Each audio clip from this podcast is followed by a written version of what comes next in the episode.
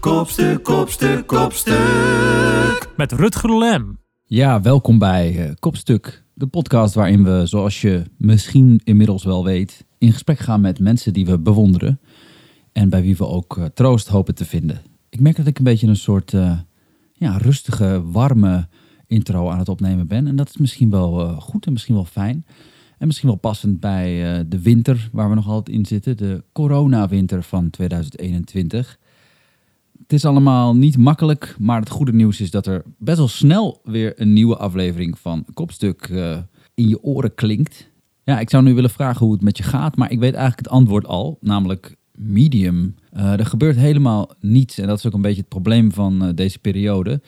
Ik heb zelf ook helemaal niets te vertellen en sommige mensen onder jullie zullen misschien daar heel blij mee zijn, aangezien ik weet uit ervaring dat het beginstukje waarbij de host iets vertelt over zijn leven vaak wordt doorgeskipt. Ga dan maar gewoon met het gesprek beginnen, dat snap ik ook heel goed. En ja, nou ja, dit keer heb je geluk als je zo iemand bent, want er is niks te vertellen. We maken niks mee en dat is af en toe echt zeer frustrerend. Het stomt je af. En de stiltes aan de ontbijttafels en eettafels is denk ik inmiddels oorverdovend in Nederland. Dus ja, ik hoop dat deze aflevering van onze podcast jou weer wat gesprekstof geeft met je partner of met de vrienden met wie je urenlang rondjes loopt door het park met zo'n afhaalkoffie in de hand. Ik ga maar gewoon vertellen over de gast. Dat is namelijk Johan Fretz. Oké, een klein verhaaltje dan, want ik ken Johan namelijk al heel erg lang. Toen ik 20 was, werkte ik in het Muziekgebouw aan het IJ. Het was op dat moment een nieuwe concertzaal in Amsterdam aan het IJ, waar voornamelijk moderne muziek geprogrammeerd werd. En ik werkte daar in de publiekservice, wat inhield dat we de jassen aannamen, kaartjes scheurden en de deuren moesten bewaken voor laatkomers. Een echt fantastisch baantje als student, want je kon gewoon, als die mensen eenmaal binnen waren en naar die Koreaanse opera zaten te kijken, urenlang op je stoel studeren, lezen of een beetje met elkaar kletsen zelfs of flirten, dat kon ook allemaal. En we kregen bovendien 2 consumptiebonnen per persoon waarmee we cola of thee konden halen in het café van het Muziekgebouw, de Star Ferry. Maar daar werkten ook allemaal 20ers, allemaal leeftijdgenoten, die dus ons van drinken moesten voorzien tijdens hun werktijd. En dan vervolgens door die mooie glazen muren van dat prachtige gebouw konden zien hoe wij een beetje aan het lummelen waren. Dus er ontstond al snel een soort vijandigheid tussen die 2 groepen. De hardwerkende horecatijgers van de Star Ferry en de lummelende, filosoferende publiekservice mensen. En Johan Fretz werkte bij de Star Ferry. Hij was een van die horeca-mensen die dus ons colaatjes moest geven en dergelijke. En hij stond eigenlijk tussen de partijen. Hij kon het natuurlijk goed vinden met zijn collega's, maar hij kon het ook prima vinden met ons. En hij wandelde een beetje zo nietsvermoedend tussen die 2 kampen heen en weer.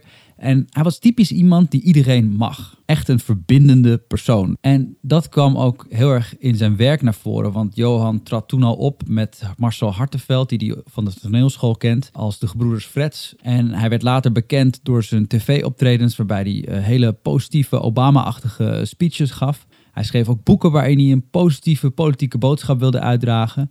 Dus ja, dat was een beetje hoe ik Johan in mijn hoofd had zitten. Als een heel positief, verbindend iemand. Gewoon een heel erg aardig persoon. Maar dat is een beetje veranderd sinds kort. Johan is opeens niet zo aardig meer om het aardig zijn. Hij is niet meer zo genuanceerd, niet zo verbindend meer. Natuurlijk zit dat allemaal nog wel in wie die is. Maar hij heeft ook op de een of andere manier steeds minder een blad voor de mond genomen. En hij lijkt zich steeds minder te schamen voor wie die is en wat hij vindt. In zijn columns in het Parool spreekt hij zich steeds duidelijker en krachtiger uit. En in zijn boek Onder de Paramariboom legt hij eigenlijk uit hoe die ontwikkeling tot stand kwam. Dat boek is gebaseerd op een aantal reizen die hij samen met zijn Surinaamse moeder maakte naar Suriname. En dat gaat heel erg over zijn afkomst, over zijn persoonlijkheid, hoe die gevormd is. En in een artikel in One World beschreef hij ook hoe hij eigenlijk steeds meer is gaan inzien dat die antiracisme-strijd ook iets is waar hij onderdeel van is. En dat zijn dubbele achtergrond niet iets is waar hij zich voor moet schamen of wat hij moet wegstoppen, maar dat hij dat juist moet omarmen en dat dat ook een onderdeel is van zijn strijd. En ik denk dat dat een heel interessante ontwikkeling is. Daarom wilde ik heel graag met hem praten. Het is een heel interessant gesprek geworden wat ik koester en ik hoop dat dat ook voor jou geldt nadat je het geluisterd hebt. Hier is mijn gesprek met Johan Fretz. Ja, ik vind het gewoon zo typisch dat jij dan zo'n verbindingsfiguur bent, weet je wel. Want iedereen mocht jou. van de public service. Zijn we begonnen eigenlijk? Ja. We zijn nog gewoon begonnen. Dit is het begin. Ja, ik vond jullie ook altijd heel erg leuk. Dus dat ja, god, ik denk wel dat het wel in mijn natuur zit om ook een beetje een chameleon te zijn misschien. Om makkelijk mee te kunnen bewegen in verschillende soorten omgevingen en snel aan te voelen wat daar niet ja, dus er gaat natuurlijk ook soms en steeds minder nu een vorm van jezelf verloochenen misschien vanaf, maar dat is het in dit geval niet. Ik denk dat het gewoon meer is, hoe kun je levelen met deze mensen? Ja. En dat is dan weer anders dan in die andere tribe, zeg maar. Ja, want dat is natuurlijk iets waar je een beetje tegen bent gaan verzetten. Dat zeg je zelf ook al, zeg maar, dat verbindende en dat... maar dit is dus een kant waarvan je zegt, daar ben ik eigenlijk wel blij mee dat ik dat kan. Nou ja, het is op zich een goede eigenschap om te kunnen levelen met heel veel verschillende mensen. Omdat het betekent dat je je sensoren openzet voor wie een ander is. Dat lijkt me op zich heel zinnig. Alleen het woord chameleon heeft natuurlijk ook een negatieve bijklank. En dat betekent dat je je eigenlijk voortdurend aan het aanpassen bent aan je omgeving. Om in de smaak te vallen. En als jij dan bijvoorbeeld het woord verbinding zegt, dan... Waar ik me vooral recent tegen ben gaan afzetten is mijn eigen positie, politiek. En dus ook vanuit mijn makerschap, wat ook politiek is geweest altijd. Waarin je een rol aanneemt die zeg maar zegt, ja, we moeten verbinden. En degene die dan zeg maar fel zijn of dingen aan de kaart proberen te stellen eigenlijk ziet als de vijand van jouw nobele verbindingsretoriek. Ja, ja. En terwijl die verbindingsretoriek, die je ook veel in de politiek ziet, en ook in linkse politiek. En ik ben hartstikke links, dus daar schaam ik me ook niet meer voor. Dat is ook een deel van de zelfverloochening afwerpen, denk ik. Dan wordt die verbindingsretoriek gewoon heel hol gebruikt eigenlijk. Zo van, we moeten verbinden, we moeten allemaal samen. Ja. Terwijl, als je niet de ongemakkelijke waarheden durft te benoemen, of als je die verbindingsretoriek inzet om mensen, denk niet doelbewust, maar toch op een manier die schade toebrengt, te betichten eigenlijk van het feit dat zij de verbinding tegengaan in de samenleving en alleen maar polarisatie in de weg helpen, dan ben je eigenlijk vooral de status quo aan het beschermen. En ben je een heel gevaarloze positie in. En doe je in mijn ogen wat heel veel politici doen met Martin Luther King. En je ziet altijd ook heel veel rechtspolitie.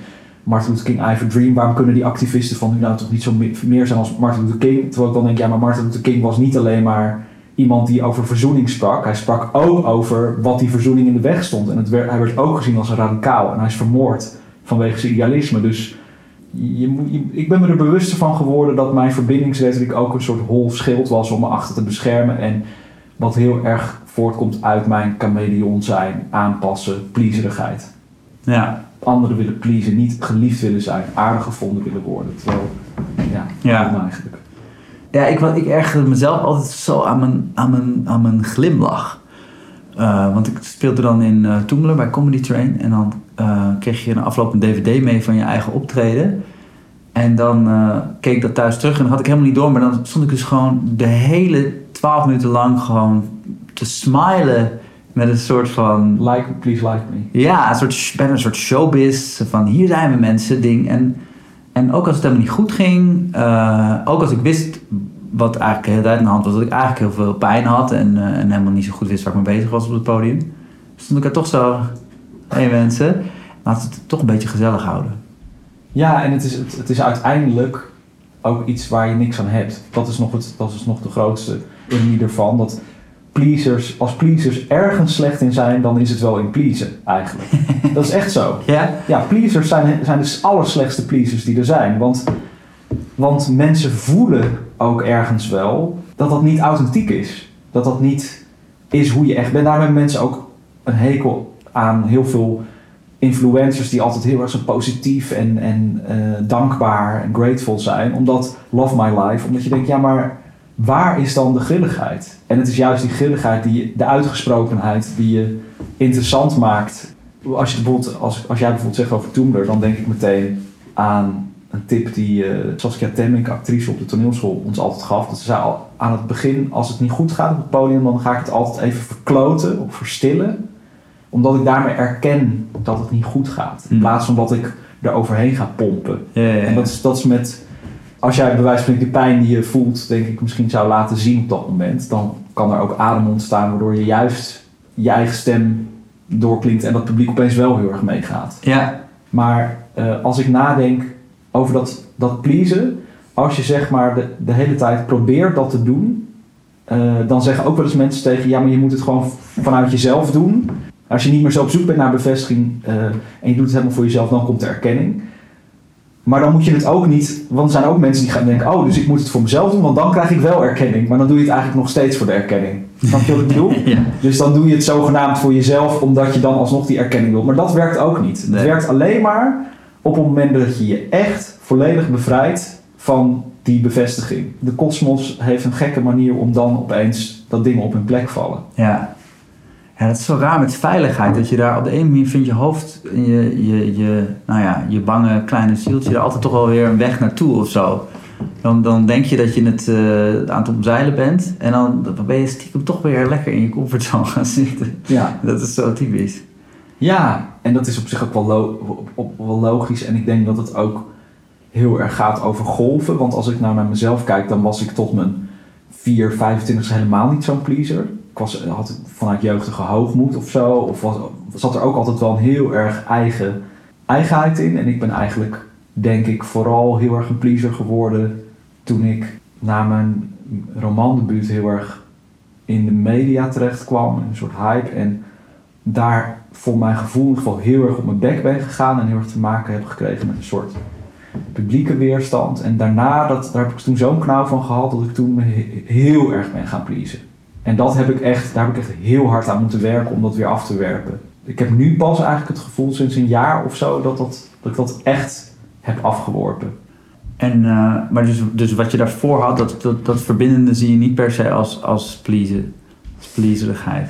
Nou, nog eens, ik wil het onderscheid dus maken tussen twee elementen. Enerzijds dus iemand zijn die, en ik denk dat veel mensen van gemengde afkomst dat van nature hebben, omdat je nergens ooit helemaal inpast, leer je je heel snel aan te passen aan je omgeving. Dus als ik tussen een groep witte hockeykakkers sta, dan kan ik me ook terecht. Maar als ik tussen een groep, als ik op een plek ben met Lebowski of zo, waar ook heel veel mensen van topnotch waren, een heel divers gezelschap, dan kon ik die kant van mezelf misschien weer wat makkelijker gebruiken om de connectie te maken. Ja. Snap je? Dat ging niet eens heel bewust. Dat is gewoon een soort... Ik denk dat als je heel erg tot de norm behoort, dan sta je met stevige schoenen in het eigen kader. Want je ziet voortdurend het kader waar jij binnen past, dat bestaat. Mm-hmm. Als dat kader minder duidelijk bestaat, zoals in het geval als je gemengd bloed hebt, of gemengd bloed is eigenlijk ook gemengde afkomst, dan bouw je een skill op van nature om je te bewegen in verschillende werelden. Dus dat vind ik niet per se iets negatiefs, dat is gewoon een feit. En misschien ook wel een talent uiteindelijk, ik bedoel... Ja, nou ja je kunt het je niet permitteren om te hermetisch te zijn in hoe je jezelf indeelt. Dus kun je het ook je niet permitteren om anderen te hermetisch in te delen. Dus dat is een goede eigenschap.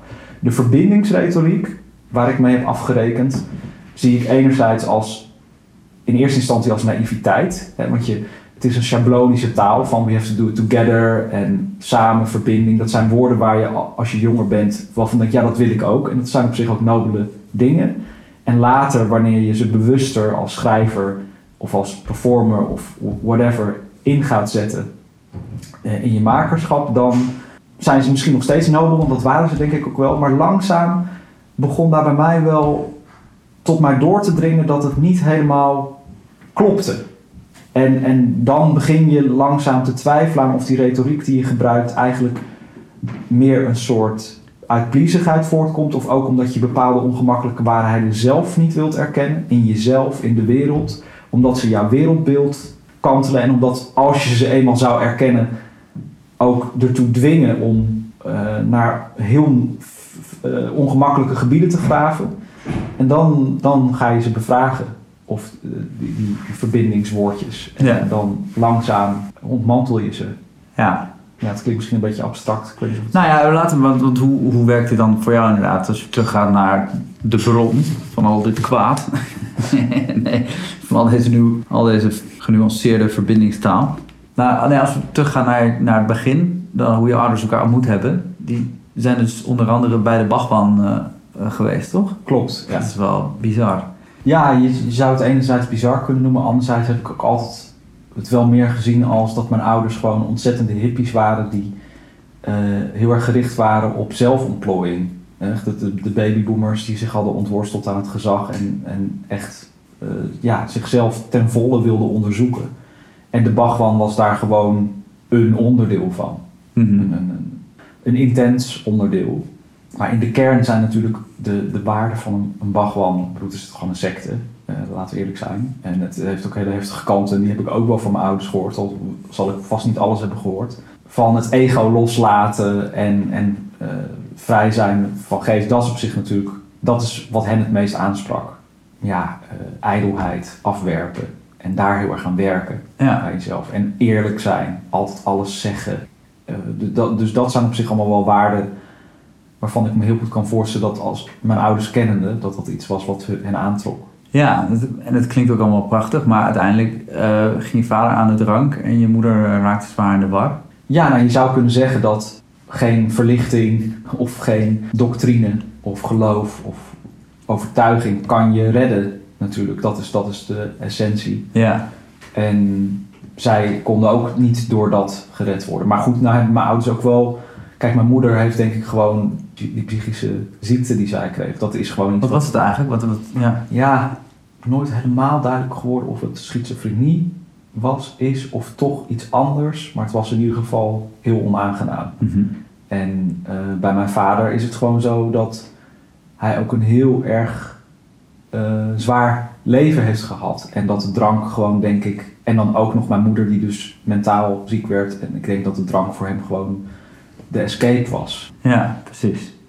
Op pagina 171 beschrijf je hoe de moeder van het hoofdpersonage een paar nachten weg is, geloof ik. En dan zeg je... Mijn lijf verkeerde in alle staten. In die tijd was dat nog een nieuw gevoel, een onbekende sensatie. Alsof er een kwal aan mijn maag ontwaakte die zich tegen mijn buikwand uitrekte. Stroomstoten door mijn hele lichaam. Hoe moet dat toch zijn, als kind je ergens veilig te voelen? Zo vanzelfsprekend dat je er nooit aan hoeft te twijfelen. Ik weet het niet. Ik zal het gevoel nooit meer kunnen oproepen. En kan alleen maar hopen dat ik wel in staat zal zijn het mijn eigen kinderen te geven. Ja, best een... pittig citaatje als je het nu zo even hardop voorleest. Ja. Ja. Ja. Ja, nee, ik heb natuurlijk door, als je moeder zeg maar wegloopt van huis en in psychoses raakt en je vader een alcoholist is en je bent 5, 6 en je moet je daarin staan zien te houden. Ja, dat is niet de veilige geborgen situatie die je jezelf wenst. En dat zorgt ervoor dat je, want een mens is tot heel veel in staat, natuurlijk al vrij vroeg, je staande gaat houden. Want dat kun je dus wel. Je kan het niet echt, je bent geen volwassene, maar je, binnen je eigen gedachtegang gaan er luikjes open die dan nog helemaal niet open horen te gaan. Je hoort dan gewoon bezig te zijn met Lego en wat gaan we vanavond eten. En dat heb ik dus nooit gekend. Zoals heel veel onveiligheid en instabiliteit. En wat is er met mama? Dus als ik thuis kom is papa dan dronken. En als hij ook dronken is en mijn moeder is weggelopen, ja, wat doe je dan? En ik heb... Kijk, een kind kent niks anders dan wat hij kent. Dus alles wat een kind beleeft is in principe normaal voor een kind. Mm-hmm. Dus hij verhoudt zich ertoe, gelukkig zonder zich al heel erg bewust te zijn van het grote gewicht. Ja. En dat is de redding, denk ik. Als je al zou weten hoe absurd het is, als ik nu weet dat het is, die situatie, dan word je gewoon gillend gek. En ik denk dat je gewoon gaat in de overleefstand. Ja. En dat verplaatsen in andere mensen, wat je in het begin beschreef, van oh ja, zo werkt die partij, dat komt daar misschien dan ook vandaan. Dat je als kind al een soort van je in je ouders gaat verplaatsen, oh, hoe zijn ze vandaag? Dat, maar ook dat je natuurlijk je tot andere volwassenen heel erg moet verhouden. Dus je moet soms communiceren met volwassenen. Zo van, sorry, mijn vader is dronken, maak je maar geen zorgen, hij is morgen weer normaal. Tegen zo'n politieagent zit ook zo'n setting waar de Johannes gaat onderhandelen met van, ik weet niet wat hij precies komt doen, maar mijn vader moet wel hier blijven. Weet je wel? Zo van, dat, heel volwassen. Ja, heel volwassen. Zo. Dus je moet constant al gaan lezen wat de beste methode is om je te redden in de wereld. Ja. In het boek is dit nu vormgegeven op een manier die ik ook goed vind. Werken ter achtergrond van Johannes. En in het werkelijke leven heb ik hier natuurlijk op een gegeven moment ook wel gewoon... Ik heb dit heel lang gedacht van, nou, in het boek zit ook dat die jongen eigenlijk heel vroeg beslist... Ik ben niet waar ik vandaan kom, in de brede zin. Niet dit gezin, maar ook niet dat gekke land van mijn moeder, zoals hij dat dan typeert. Dat gekke Suriname, daar wil ik ook niks mee te maken hebben. Ik ben Johan, ik ben gewoon Johannes. En ik sluit de deur achter me en ik word mijn eigen mens. En dat kan je heel lang volhouden, maar op een gegeven moment loop je wel in die zin tegen de deur, omdat je beseft dat je wel degelijk de optelsom bent van waar je vandaan komt.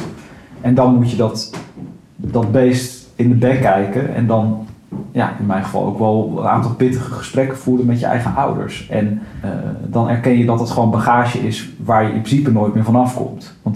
En nu ik zelf vader ben geworden sinds een jaar, besef ik al helemaal hoe niet oké het was. Omdat als ik nu James zie, die zo klein is en hoeveel geborgenheid en veiligheid hij nodig heeft, dan denk ik van... Oh ja, ik was gewoon maar 5 jaar ouder dan hij nu is, toen ik echt in totale shit terecht kwam. Als ik me dan voorstel dat hij als een klein ventje zich daarin staande zou moeten houden, dan...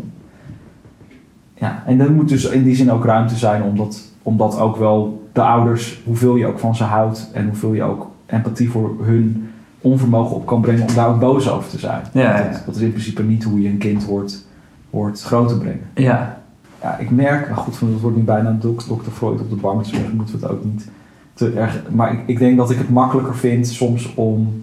Het boek gaat natuurlijk ook wel heel erg over de heling tussen de moeder en de zoon. Ja. En zijn onbegrip voor waar zij vandaan komt, Suriname. En in werkelijkheid is dat ook wel zo geweest dat die reis het heel erg geheeld heeft. Ja, precies. Ja. En plus een mentale ziekte voelt... Alcoholisme is eigenlijk ook een ziekte, dus dat moet je eigenlijk misschien ook... Ik merk dat ik dat soms moeilijker vind. Ik het moeilijker vind om mijn vader te vergeven voor het alcoholisme. Terwijl hij feitelijk meer heeft gedaan voor mijn opvoeding dan mijn moeder. Maar terwijl ik het makkelijker vind om mijn moeder te vergeven voor het feit dat ze ontspoorde mentaal. Omdat dat ergens meer voelt als iets waar je niet zoveel aan kan doen. Ja. Maar ik hou heel erg van mijn ouders, maar ik kan ook heel erg boos zijn daarover. En zeggen van, dat weten ze ook in die zin... Ik schaam me ook niet om het in zo'n podcast te zeggen, want ze hebben me ook, dat is dan wel het voordeel van de Bhagwan, heel erg opgevoed van ja, wees gewoon straight en schrijf tell it like it is. Ja. Dus daar kan ik soms ook nog steeds wel boos over zijn. En dat laat ik dan nu ook wel gewoon toe. En hoe heb jij dat dan gekeken? Ben je in therapie geweest, Dr. Freud? Ik heb wel, ben echt een millennial, hè. Ik heb zeker therapie gehad. Ja, zeker. En dat heeft me ook heel erg geholpen. Wat heb je daarvan geleerd dan? Nou ja... Dat is misschien dan goed om daar wel een beetje context bij te scheppen. Kijk, eerst is er dus heel veel onbewust, jeugdige hoogmoed. In mijn geval schreef ik een boek toen ik 26 was. Dat kwam door een speech op Malieveld, een politieke speech die goed was ontvangen. En mensen zeiden, moet je niet de politiek in? En ik dacht, nou dat wil ik niet, maar ik had dan een soort grappig ideetje van... Ik stel mezelf verkiesbaar als premier in 2025, wat toen nog heel ver weg was, want het was 2011. En ik schreef daar een boek over en ik ging die speech een beetje houden in kleine zaaltjes. En op een gegeven moment werden dat niet meer 20 studenten, maar 800 studenten. En er zat een redacteur in de zaal van een talkshow, dus die nodigde me uit toen dat boek uitkwam. En toen opeens ontplofte dat en was het zo, deze gast wil minister-president worden. En in alle kranten en in de Linda en bij de Wereld daardoor zat ik. En aan het begin is dat natuurlijk heel leuk, want je bent 26 en ik trad op en opeens heel veel aandacht. Dus dat streelt je ego. Alleen, ik raakte daar al vrij snel de controle over kwijt. Dus mensen vinden wat van je, mensen namelijk heel serieus, heel letterlijk. Wat ik ook niet had verwacht. Ik bedoel, ik zei weliswaar, het is geen grap. Maar ik dacht wel, oké, er zit hier een gast van 25, 26 met een gitaar op de achtergrond die een speech houdt. Dus dit is op zich toch ook wel duidelijk niet letterlijk, zeg maar. Maar dat is dus de kracht van televisie. Mensen nemen dat dan dus wel heel letterlijk. Dus mensen vonden daar ook wat alles van. En dat vond ik heel heftig, want dat kwam bij mij allemaal heel ongefilterd binnen. Van, wie denkt die lul wel niet dat hij is, dat hij minister-president kan worden. En wat een arrogante blaaskaak. En de positieve dingen, die hoorde ik overigens helemaal niet. Dus dat is ook al een beetje raar. En ik ging mezelf een beetje overschreeuwen. In columns, in dingen. En tot ik op een gegeven moment, na een jaar, zo leeggezogen was... dat ik eigenlijk dacht, als ik hier nu mee doorga, dan is het gewoon klaar of zo. Dan ben ik gewoon echt een soort parodie op mezelf en dan wordt het nooit meer wat. Terwijl ik gewoon, mijn hele premisse van mijn leven tot dan toe was, ik was altijd wel zwaar en dat kwam natuurlijk ook door waar ik vandaan kwam. Maar ik had altijd wel het gevoel van, in mijn makerschap zal ik bloeien. Daarin zal ik mezelf kunnen uiten zoals ik dat wil en... Die ballast ook loslaten. Ja, ja, dan had ik een soort blind vertrouwen en dat leek nu ook me te ontglippen. Omdat ik in een soort hoek terecht kwam als een soort talking head op tv. Wat ik niet wilde en een soort one-trick pony. En toen ben ik daar dus heel erg rigoureus mee gestopt. Ben ik bij de Volkskrant weggegaan, bij de Wereld daardoor. En heb ik dat hele gegeven gewoon weggegooid. Maar had ik ook het gevoel van, nou, ik krijg nooit meer een nieuwe kans om als een schoon blad dit te doen. Ja. Iets op te bouwen vanuit de luwte. En ik dacht, het is ook wel heftig dat dingen zo heftig binnenkomen bij mij. Waarom is dat nou zo? Dus toen ben ik eigenlijk pas dat echt gaan erkennen van... oh ja, dat komt natuurlijk gewoon... ik heb gewoon geen fundament om op terug te vallen. Ja, maar was je daarvoor ook een beetje luchtig over dat verleden? Of erkende je niet dat het... Ja, precies. Een beetje luchtig. Een beetje zo van... ach ja, we hebben allemaal wel wat. Ja. Yeah. Ik denk ook dat het megalomane van dat gegeven... running for president en de extreme reacties die zoiets natuurlijk oproept, waar ik nu eigenlijk ook om kan lachen. Ik bedoel, als ik ben 35 denk ik, het is toch ook wel heel grappig dat je als jongen van 25 dat roept en dat dan de hele wereld daarin gelooft. Ja. Zo, dat echt is. Maar dat megalomane gegeven is op zichzelf natuurlijk al een oppomping. Het is ook jeugdige bravoure, het is ook geinig, maar het is ook ergens een soort van, hier ben ik, ja, kijk dan of zo. Ja. En dat blijkt dan flinterdun te zijn. Ja, absoluut. Maar het eerste wat je van therapie, bij therapie misschien wel leerde, was gewoon dat het goed is om hulp te zoeken. Nou, de belangrijkste eerste zin waar ik echt van open ging was eigenlijk, je mag ook best boos zijn over wat er gebeurd is.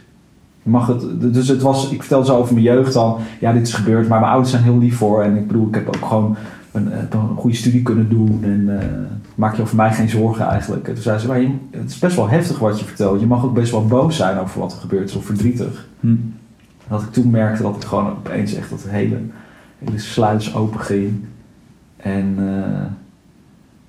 ik opeens dingen voelde die ik eigenlijk de 25 jaar daarvoor niet had toegelaten. Maar goed, en je gaat dan toch in die gesprekken ga je op zoek naar hoe...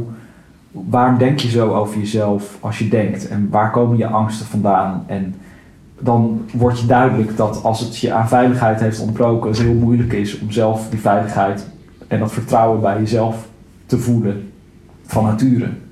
En dat je daar dus aan moet werken. Omdat voor zover dat mogelijk is in ieder geval... alsnog op een gezonde manier in te vullen. En hoe doe je dat dan? Ik denk door, dat zal voor iedereen anders gelden hoor, anders werken, maar voor mij gaat het er zeg maar om dat mijn ongezonde angst voor het oordeel en de afwijzing van anderen, die dus destijds leidde tot juist overschreeuwing van mezelf, voortkomt uit het gebrek aan de basisovertuiging dat je oké bent. Mm-hmm. Dat het oké is zoals je bent. Ja. En dat komt dan weer voor uit het gebrek aan veiligheid en vertrouwen wat je misschien hebt gehad. En dat, wat dus als je ouders in principe niet zijn, dat is eigenlijk de ergste afwijzing die een mens kan meemaken. Ja. Dat kun je niet meer ongedaan maken. Maar wat je wel kunt doen is dat idee van ik ben niet oké eigenlijk. Dat kun je gaan uitdagen. En je kunt andere informatie die je klaarblijkelijk weghaalt, kun je toevoegen aan jouw bewustzijn van, oh, maar hieruit blijkt eigenlijk wel dat ik oké ben, hoe mijn vrienden over me denken, hoe mijn geliefde over me denkt. Ja. Mensen die me dierbaar zijn, die dichtbij me staan. Dus door je daar bewuster van te zijn en ook door heel bazaal de angst ook uit te dagen natuurlijk van, ja, wat maakt het ook eigenlijk uit als iemand nou wel op Twitter tegen je zegt, wat een ontzettende eikel ben je en die vindt dat, die kent je niet, maar die, ja, nou en, want dan ga je dan dood, kan je dan niet meer ademhalen. Dus op dat basale niveau en door op het diepere niveau die gedachten uit te dagen, kun je die overtuigingen langzaam afbreken en er andere overtuigingen voor in de plaats brengen, maar dat is heel moeilijk. Mm-hmm. Ja, dus gewoon je eigen basis zo creëren is zo belangrijk daarin, denk ik. mijn therapeut. Die zei tegen mij, of die vroeg eigenlijk aan mij van, heb jij een fijn huis? Weet je wel? Gewoon, en dan dacht ik van ja, prima, hoezo? Maar gewoon van, kom je graag thuis, weet je wel? Toen ging ik nadenken over mijn studio-appartementje. En toen dacht ik, ja, ik woon er, maar het is niet echt een soort van... Ik ben ook best wel veel ongelukkig eigenlijk. Ja. Ja, gewoon het feit dat je de deur open doet en dat je een soort warmte voelt. Ja, dat is gewoon... Nou ja, ik zit hier in een heel fijn huis in Haarlem met je. Dat is toch... Ja, ja, dat is toch wel zeker belangrijk. Nee, maar dat is toch zo... Want hoe oud ben jij nu?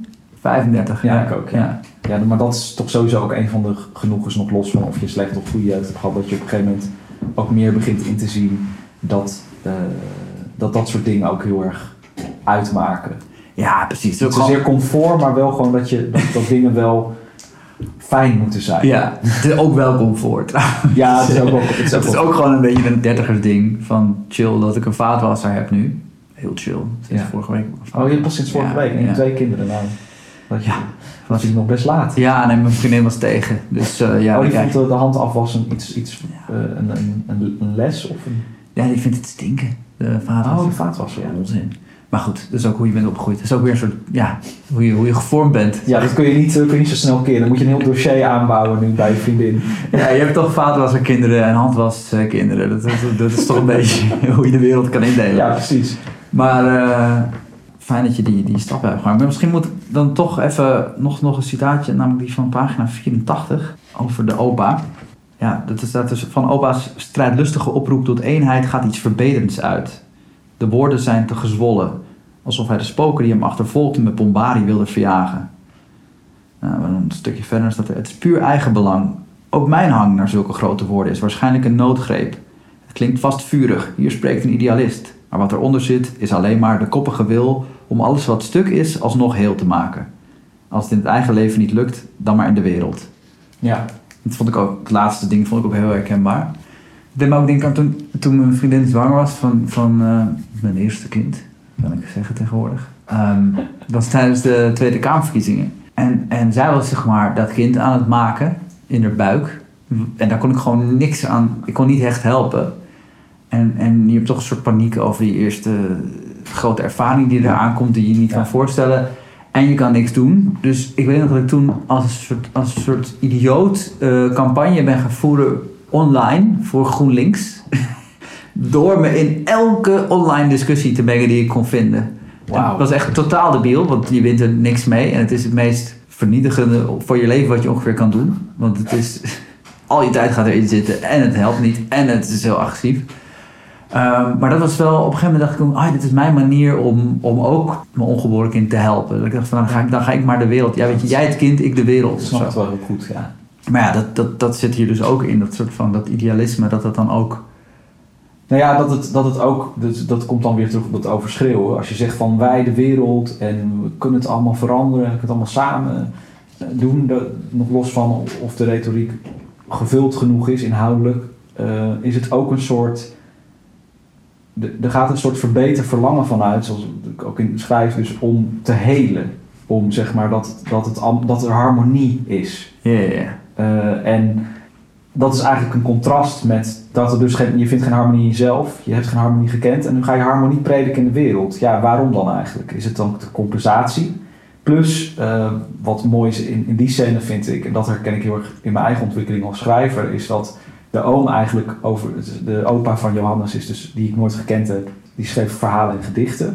En die schreef gedichten en verhalen over kleine dingen. Een bootje wat in de rivier vaart.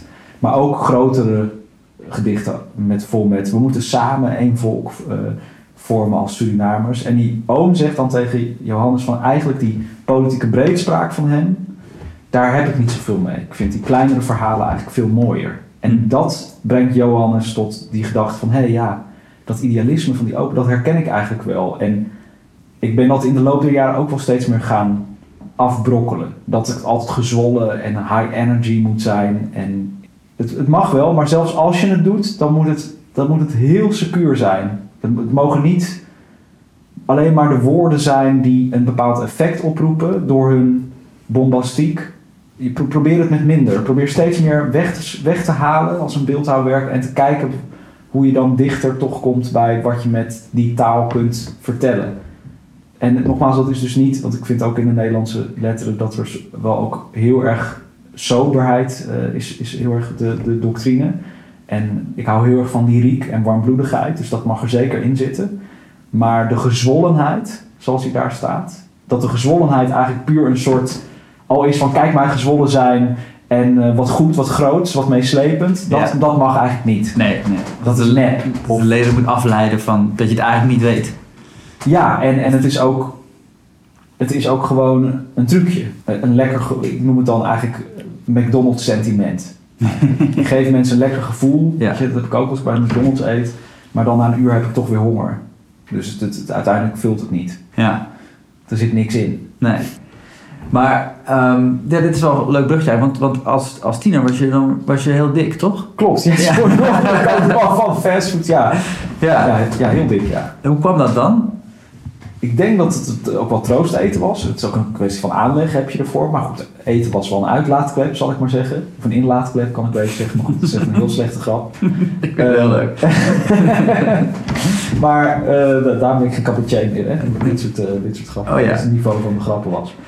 Hoe heet het? Ja, nee, ik at gewoon veel en ik dronk frisdrank. En ik had er aanleg voor. Ik heb ook vrienden die gewoon hun hele leven lang shawarma en chips hebben gefroten en nog steeds een spijker zijn. En ik was al dik, altijd. Maar op zich, toen ik ging op de Filmacademie studeren toen ik 18 was. Nou, toen kreeg ik studie en toen kon ik opeens zelf mijn eten kopen. Toen ben ik nog eens, dus ik was denk ik, wat was ik, 95 kilo. Toen was ik na een jaar, was ik 105 kilo. En ik had van die strepen, van die striën op mijn huid. Ik was gewoon 19. Ik dacht van, dit is niet helemaal oké. En ik ging toen audities doen bij de toneelschool. En toen dacht ik, dit is het moment om er wat aan te doen. Dus toen heb ik mijn heel eetschema omgegooid. Frisdrank eruit, nooit meer suiker in mijn koffie. Niet echt dieet, want dat had ik toen al door van, dat gaat niet werken. Want je moet wel iets vinden wat dan werkt. En ik ben 4 keer per week gaan sporten. En toen ben ik in een jaar 25 kilo afgevallen, 25, 30 kilo.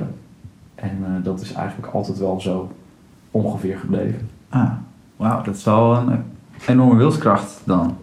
Ja, dat is grappig. Er zijn natuurlijk nu de laatste tijd is er best wel een beweging. Ik lees ook de columns van Asha ten Broeke bijvoorbeeld. En die gaan heel erg vaak over, als mensen dik zijn, worden ze nooit dun. En wanneer gaan we nou eens leren...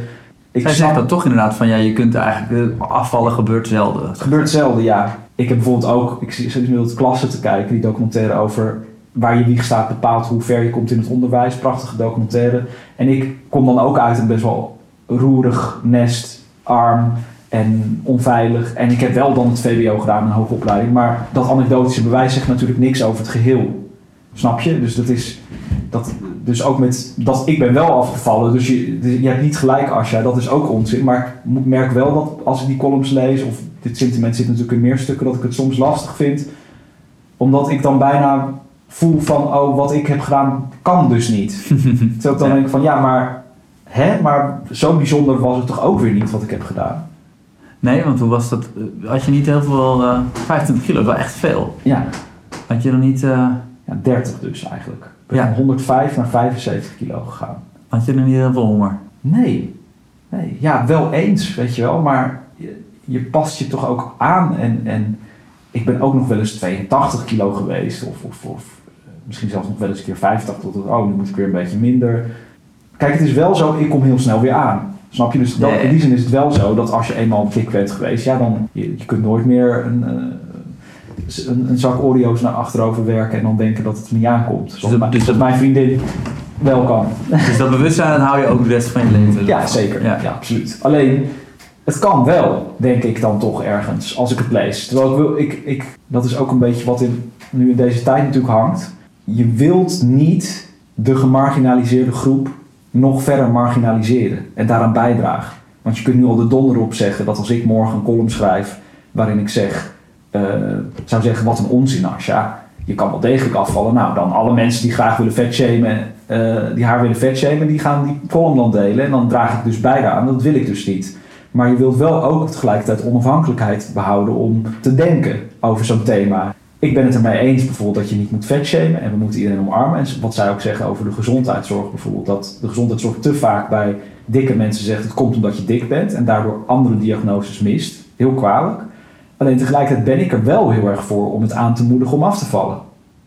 Ja. Ik ben niet omdat we dat vanaf nu niet meer doen. Want het is wel gewoon goed voor je. Ja. Dat kan ik zelf ook beamen. Want ik ben veel fitter en ik kan meer bewegen. Ja. Dat is toch allemaal wel heel fijn.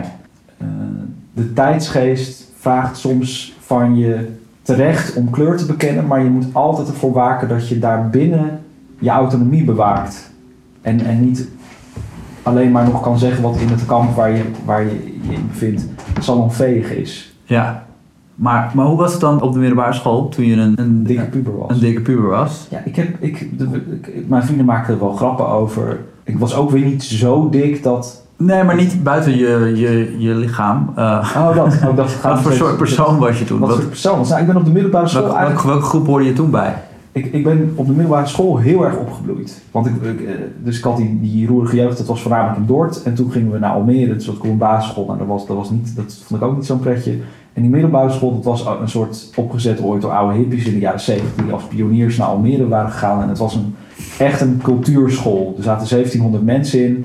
Je had heterogene brugklassen, dus alle niveaus de eerste 2 jaar nog door elkaar. Wat ik ook een prachtig ideaal vond. En wat ook mijn redding was, want ik had een MAVO-advies gekregen van de basisschool. En ik kon ook VWO, bleek, in die 2 jaar. En dat was dus wel echt een fout van de basisschool. Ja. Maar ook omdat je dus met al die niveaus door elkaar zat. Dan ging je daarna wel allemaal een andere richting op. Maar je herkende elkaar van de brugklas. Dus er was een hele grote cohesie op die school. En het ging allemaal over zelfontplooiing. En een toneel. En een schoolkrant. En muziek. Ik bloeide daar echt totaal op. Wauw, dus een hele fijne, zachte... Nou ja, zachte, maar gewoon een zachte aardige omgeving. Dus. Ja, absoluut. Ja, gewoon echt heel liefdevol. En dat had je ook nodig. Ja. Had ik heel erg nodig. Ja, want het was thuis nog steeds wel roerig. Dus het heeft mij ook heel erg... bodem gegeven en vertrouwen om, ook al, zeker als maker, om daarmee verder te gaan. Ja. Om die weg te kiezen. Wat een luxe. En wanneer ontdekte je dan, dat zal misschien wel eerder geweest zijn, of was het ook op die middelbare school dat je ontdekte dat je hield van, nou ja, dus films maken, schrijven, optreden? Ik heb eigenlijk heel lang gehad als kind dat ik acteur wilde worden en toen ontdekte ik cabaret.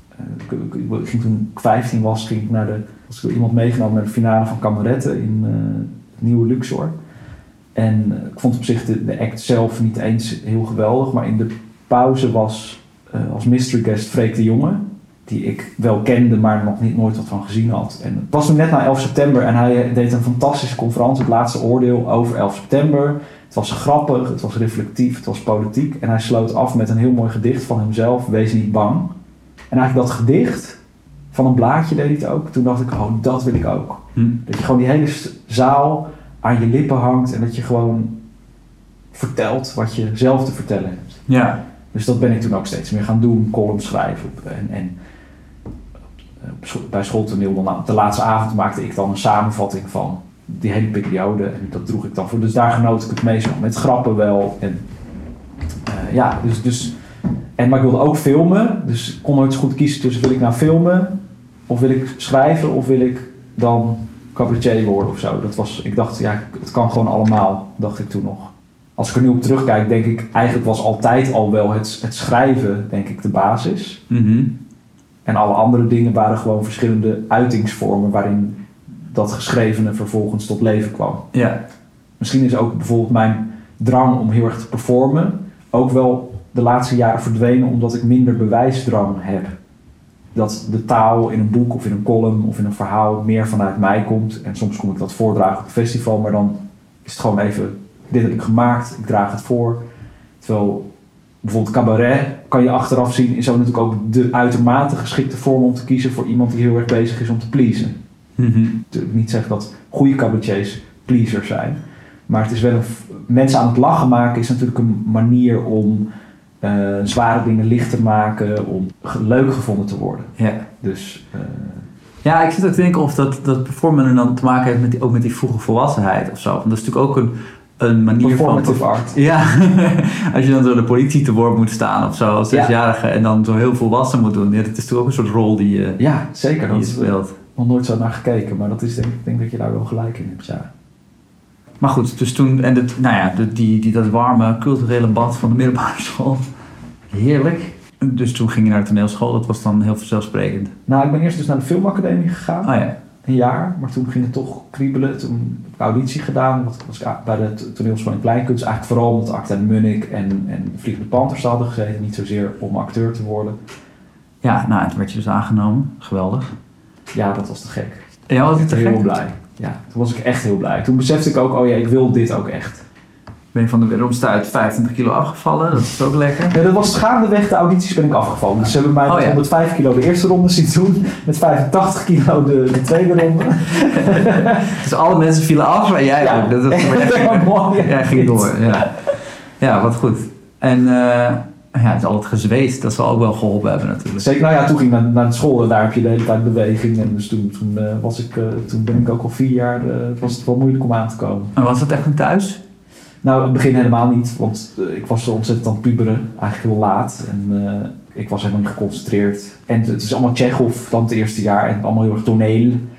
Dat haat ik. Niet om naar te kijken, maar wel om te doen. Dus ik was ook bijna weggestuurd volgens mij. Maar op het einde was het dan een cabaretblok. En toen had ik iets gemaakt. En dat vonden ze heel erg goed. En toen dachten ze, maar ik kan toch iets. En ze hadden met me afgesproken, ga maar een jaartje even reizen of zo. Oh, nog een beetje jong. Maar je kreeg weer gewoon tussenjaar. Ja, toen ben ik dus bij de Star Ferry gaan werken. Oh ja. En gaan backpacken. Ja, toen kwam ik inleven. Precies, toen is het allemaal goed gekomen, Rutger. Dus zo is de cirkel rond. Ja. Nee, maar toen ben je gaan backpacken en... Ja. Ik ben gaan backpacken in Zuid-Amerika en New York. Dat was een fantastische reis. Maar dat is ontzettend cliché natuurlijk, dat gaan backpacken. Op zoek naar jezelf. En er dan achter komen van, oh ja, je gaat jezelf helemaal niet vinden, maar... Dit is wel ongeveer waar ik mee zou moeten doen. Ja. En gewoon op... ik ben daar wel wat zelfstandiger geworden. Want je moet jezelf gewoon zien te redden. Een half jaar lang. En je maakt wat mee. Ja, je maakt wat mee. Moet dat vrouwen... Precies, ja. Ik was ook nog maagd toen ik erheen ging en daarna niet meer. Dus, chill. Nou, dat... Ja, je kan niet als maagd op de toneelschool zitten. Zeker niet. Nee. Het is op zich wel best knap dat het me na een jaar gelukt is om maagd te blijven na de toneelschool. Misschien dat ze daarom dachten, hij moet nu toch echt even ergens anders eerst heen om dat op te lossen. Ja, dan heb je toch heel wat orgies gemist per ongeluk. Ja, dat denk ik, ja. Mijn beeld van de toneelschool... Ja, maar eerst wat ik hoorde, daar was ik dus echt doodsbang voor. Toen ik was aangenomen op toneelschool, zei iemand tegen mij... Oh, wat ze vorig jaar hebben gedaan met Adelheid Roos, want je kreeg van de eerste week Adelheid Roos... is naakt Afrikaans trommelen om elkaar te leren kennen. Dus ik heb de hele eerste week, 2 weken hadden we Adelheid Roos. En ik dacht elke ochtend, zou dit dag zijn van het naakt Afrikaanse trommelen. Het is niet gebeurd, maar... Ja, het is gek, het wel over de Bhagwan en zo. Maar ik heb dus ook altijd, maar dat was ook omdat ik was afgewezen voor de toneelschool. Dus ik spuwde daar graag mijn gal op. Achteraf hoorde ik dan best wel veel verhalen over dat het gewoon ook een beetje een soort secte was bijna, de toneelschool. En dat vond ik een heel lekker verhaaltje om me dan zo van, fijn dat ik daar niet bij hoor. Ja. Maar er zit natuurlijk ook wel een klein beetje iets cultachtigs in. Als je zo lang met zo'n klas... Absoluut. En het is psychologisch ook natuurlijk heftig. Je wordt helemaal binnenstebuiten gekeerd. Ja, dat is wel echt zo. Maar goed, ik denk, jij zat toen bij Toemler, vlak daarna. Ja. En dat is op een andere manier weer heel heftig. Het lijkt me heel erg haantjes en echt ook best wel genadeloos. Ook op een bepaalde manier. En want ik herinner me namelijk, dat was dus al na de Starfeet. Toen zat ik in de tweede of de derde. Toen kwamen we elkaar een keer tegen op de fiets... En toen stonden we even stil bij het Tropenmuseum. En dat was echt een beetje een cockfight over wat dan beter was. Toemler of de toneelschool. Wel heel vriendelijk, maar echt zo van... Ja, nee, maar wat wij heel erg doen is... Ja, nee, maar wat jullie heel erg doen is... Oh, grappig. En het was een fijne avond. Ik echt dacht, is oké. Wel best lekker gezoend daarna nog. Precies, dat was wel heel lekker. Ja. Ja, dat had ik op de toneelschool natuurlijk geleerd. Dat je dat inmiddels echt moest doen. Ja, wat grappig. Dat ik dat wel heel erg ging verdedigen, terwijl ik het zelf haatte. Dat is ook zo typisch voor die leeftijd. Ja. Maar hoe was het toneelschool voor jou? Uiteindelijk, toen ik terugkwam van reizen, heel erg fijn. En ik ontmoette Marcel Harteveld. Ik durfde eindelijk... De initiatieven zoals op de middelbare school, zo voelde ik me weer een beetje van, oh, dan kunnen wij een programmaatje maken en zullen wij vanavond een liedje gaan maken. En dat deed ik dan dus ook. Maar wacht even hoor, want wat heb je nou geleerd op de toneelschool? Wat heb ik geleerd? Behalve dat je het weer zoals op de middelbare school moest gaan doen. Ik denk dat ik heel erg sowieso heb ik heel erg het vakmanschap van heel veel dingen geleerd. Schrijven, schrijflessen, Hoe je iets moet vertellen, hoe iets beeldend is, hoe je stem gebruikt, hoe je staat. En eerst ga je dat dan allemaal heel schools aanleren en dan moet je het allemaal weer loslaten. Maar de belangrijkste les vind ik altijd, iets kan niet persoonlijk genoeg, maar het mag nooit privé worden. Dat vind ik de allerbelangrijkste les eigenlijk. Dus hoe dichter bij jouw persoonlijke drive het zit, dat is goed, maar het mag nooit privé worden in de zin dat jij als publiek denkt, dit is wat erg voor hem of... Maar het doet mij niks. Je moet het toch weten te vertalen op een manier dat het niet voelt als... je kent het ook wel eens, toch? Als je ergens bent en je voelt dat iets privé wordt, dan wordt het heel ongemakkelijk. Als ik een voorstelling zou maken, bijvoorbeeld over mijn jeugd, waar we het nu veel over gehad hebben, dan moet het dus niet zijn dat je denkt, iemand staat daar heel therapeutisch zijn eigen jeugd te verwerken, want dan heb je er niks aan. Dan resoneert het niet. Dus... Als jij denkt, ik denk ook nu over mijn vader en over mijn moeder en over mijn jeugd, dan heeft het die verheffingsslag wel gemaakt. Ja. En kan je nog andere momenten herinneren waarbij er een kwartje viel? Op de toneelschool? Ja, ik denk dat mijn makerschap en schrijven gaat heel erg over ritme. Ik werk heel erg vanuit ritme. En we hadden een workshop van Steven Sondheim, dat een soort de intelligente musicalman. Ik haat musical, maar Sondheim, dat zeggen veel mensen in die wereld. Dat kan dan nog net wel. En die heeft een musical gemaakt, Into the Woods. Dat is een soort parodie eigenlijk ook op alle sprookjes die we kennen. En daar zit een monoloog in van een heks. En ik had dat gezien, een video, en ik vond dat zo vet. En ik mocht dat toen doen. Het ging helemaal niet goed in die workshop, want ik moest allemaal van die happy peppy liedjes zingen zoals You're Gonna Love Tomorrow in een pak. En dat vond ik allemaal super kut. Maar toen mocht ik dus dat heksending dat ik gevraagd doen op die piano. En dat was dan met een soort ritme op de piano. En ik speelde dat een keer en ik weet niet, ik kwam daarin of zo. Er klikte iets en toen dacht ik, wauw, wat vet. Je kunt dus met taal en met ritme en muziek. Als het helemaal één ding wordt, dan voel ik me echt compleet op mijn plek. Dus dat was wel echt een moment dat ik dacht van... Ik ben niet zozeer een zanger, denk ik. Maar woorden op ritme, dat is wel echt iets wat heel erg klopt bij mij of zo. Maar ben je ook daar een deel van je schaamte kwijtgeraakt? Ik neem aan dat een onderdeel... Zou ik wel willen zeggen. Nou ja, ik dacht... Ik heb wel echt... Ik ben daar wel... Ik was heel dik geweest tot mijn 20e. En opeens toen ik daar begon, dus niet meer. Maar dat beeld had ik nog wel van mezelf. Dus dat laagje. Goed in je lijf komen te zitten en voelen dat je niet meer die dikke gast bent. Ik hield mijn buik ook heel erg gebogen. Dat je een ander iemand bent.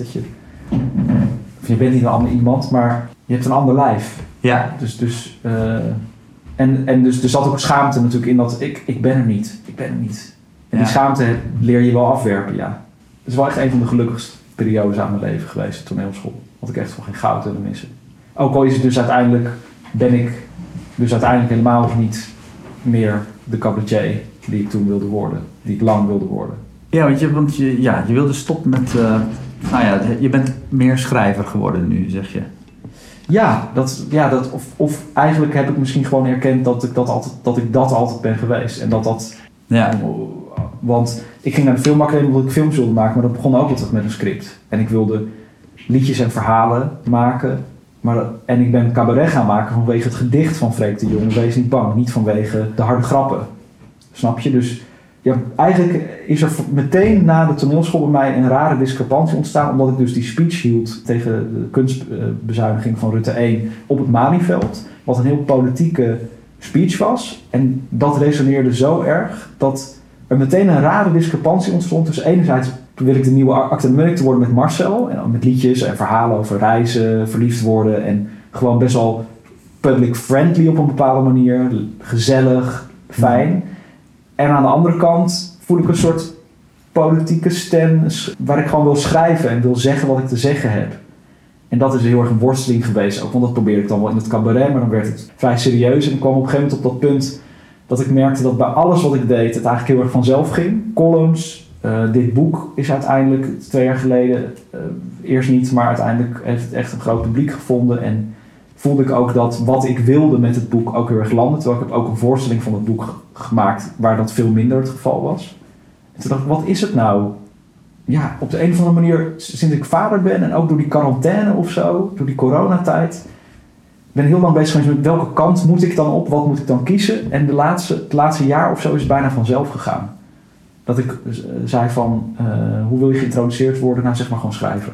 Niet schrijver, theatermaker, /performer, /whatever. Dat klopt eigenlijk wel.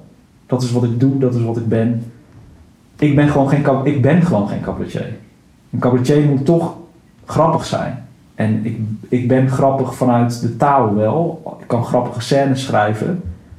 En ik gebruik humor ook als een heel fijn middel in mijn columns en in mijn verhalen. Maar het is een middel, het is niet het doel bij mij. Ja. En heb er ook, heel veel andere mensen zijn er ook heel veel beter in. Dus ik had ook zoiets, wil ik een middelmatig serieuze cabaretier worden in de marge?